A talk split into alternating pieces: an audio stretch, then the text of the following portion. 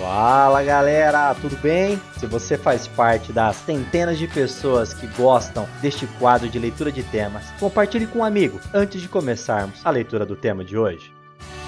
Você está ouvindo Redação Cast, o podcast para quem quer uma redação nota mil.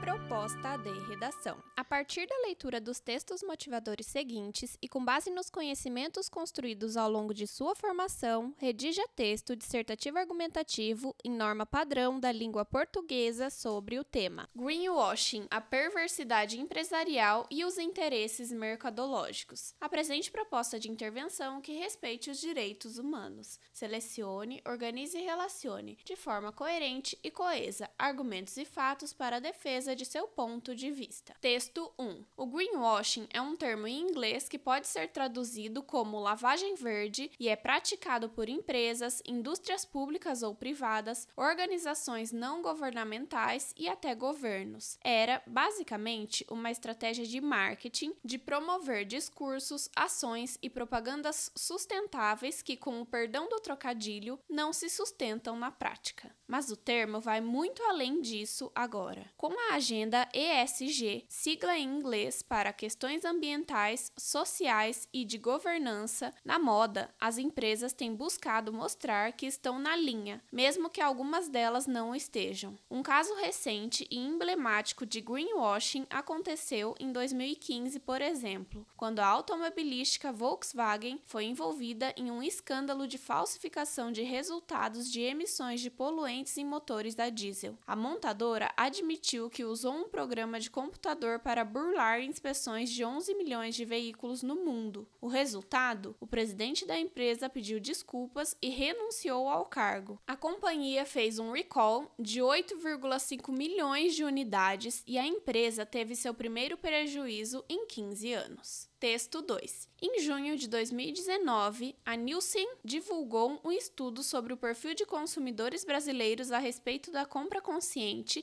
e do alinhamento com uma ideologia de preservação ambiental. Os dados mostram que estamos mais sustentáveis. 42% dos consumidores brasileiros estão mudando seus hábitos de consumo para reduzir seu impacto no meio ambiente e 30% dos entrevistados estão atentos aos ingredientes que compõem os produtos. Mais conscientes também, 58% não compram produtos de empresas que realizam testes em animais e 65% não compram de empresas associadas ao trabalho escravo. Texto 3. O selo verde, atribuído a produtos sustentáveis, é cada vez mais procurado por consumidores que buscam reduzir a sua pegada de carbono, com a visão da real necessidade de minimizar o seu impacto ambiental. Nesse sentido, muitas empresas se dispuseram a operacionalizar uma transformação para atender a essa nova demanda. Porém, fato é que, muitas vezes, tomado pelo ideal de lucro, é comum constatar que a ideia de sustentabilidade se restringe a uma jogada publicitária. É o que passou a ser denominado pela expressão em inglês greenwashing. A prática consiste em anunciar um produto como, por exemplo, biodegradável, quando na verdade não é. Tal perversidade acaba sendo ainda mais efetiva quando se trata de uma clientela que não costuma ler rótulos ou mesmo pesquisar a origem dos produtos, ficando mais fácil de enganar. Por outro lado, gradativamente, essa realidade está mudando, principalmente ao se tratar de uma geração mais nova, a qual tem se preocupado com essas questões e que, criticamente, vem adotando uma postura de enfrentamento para inibir empresas duvidosas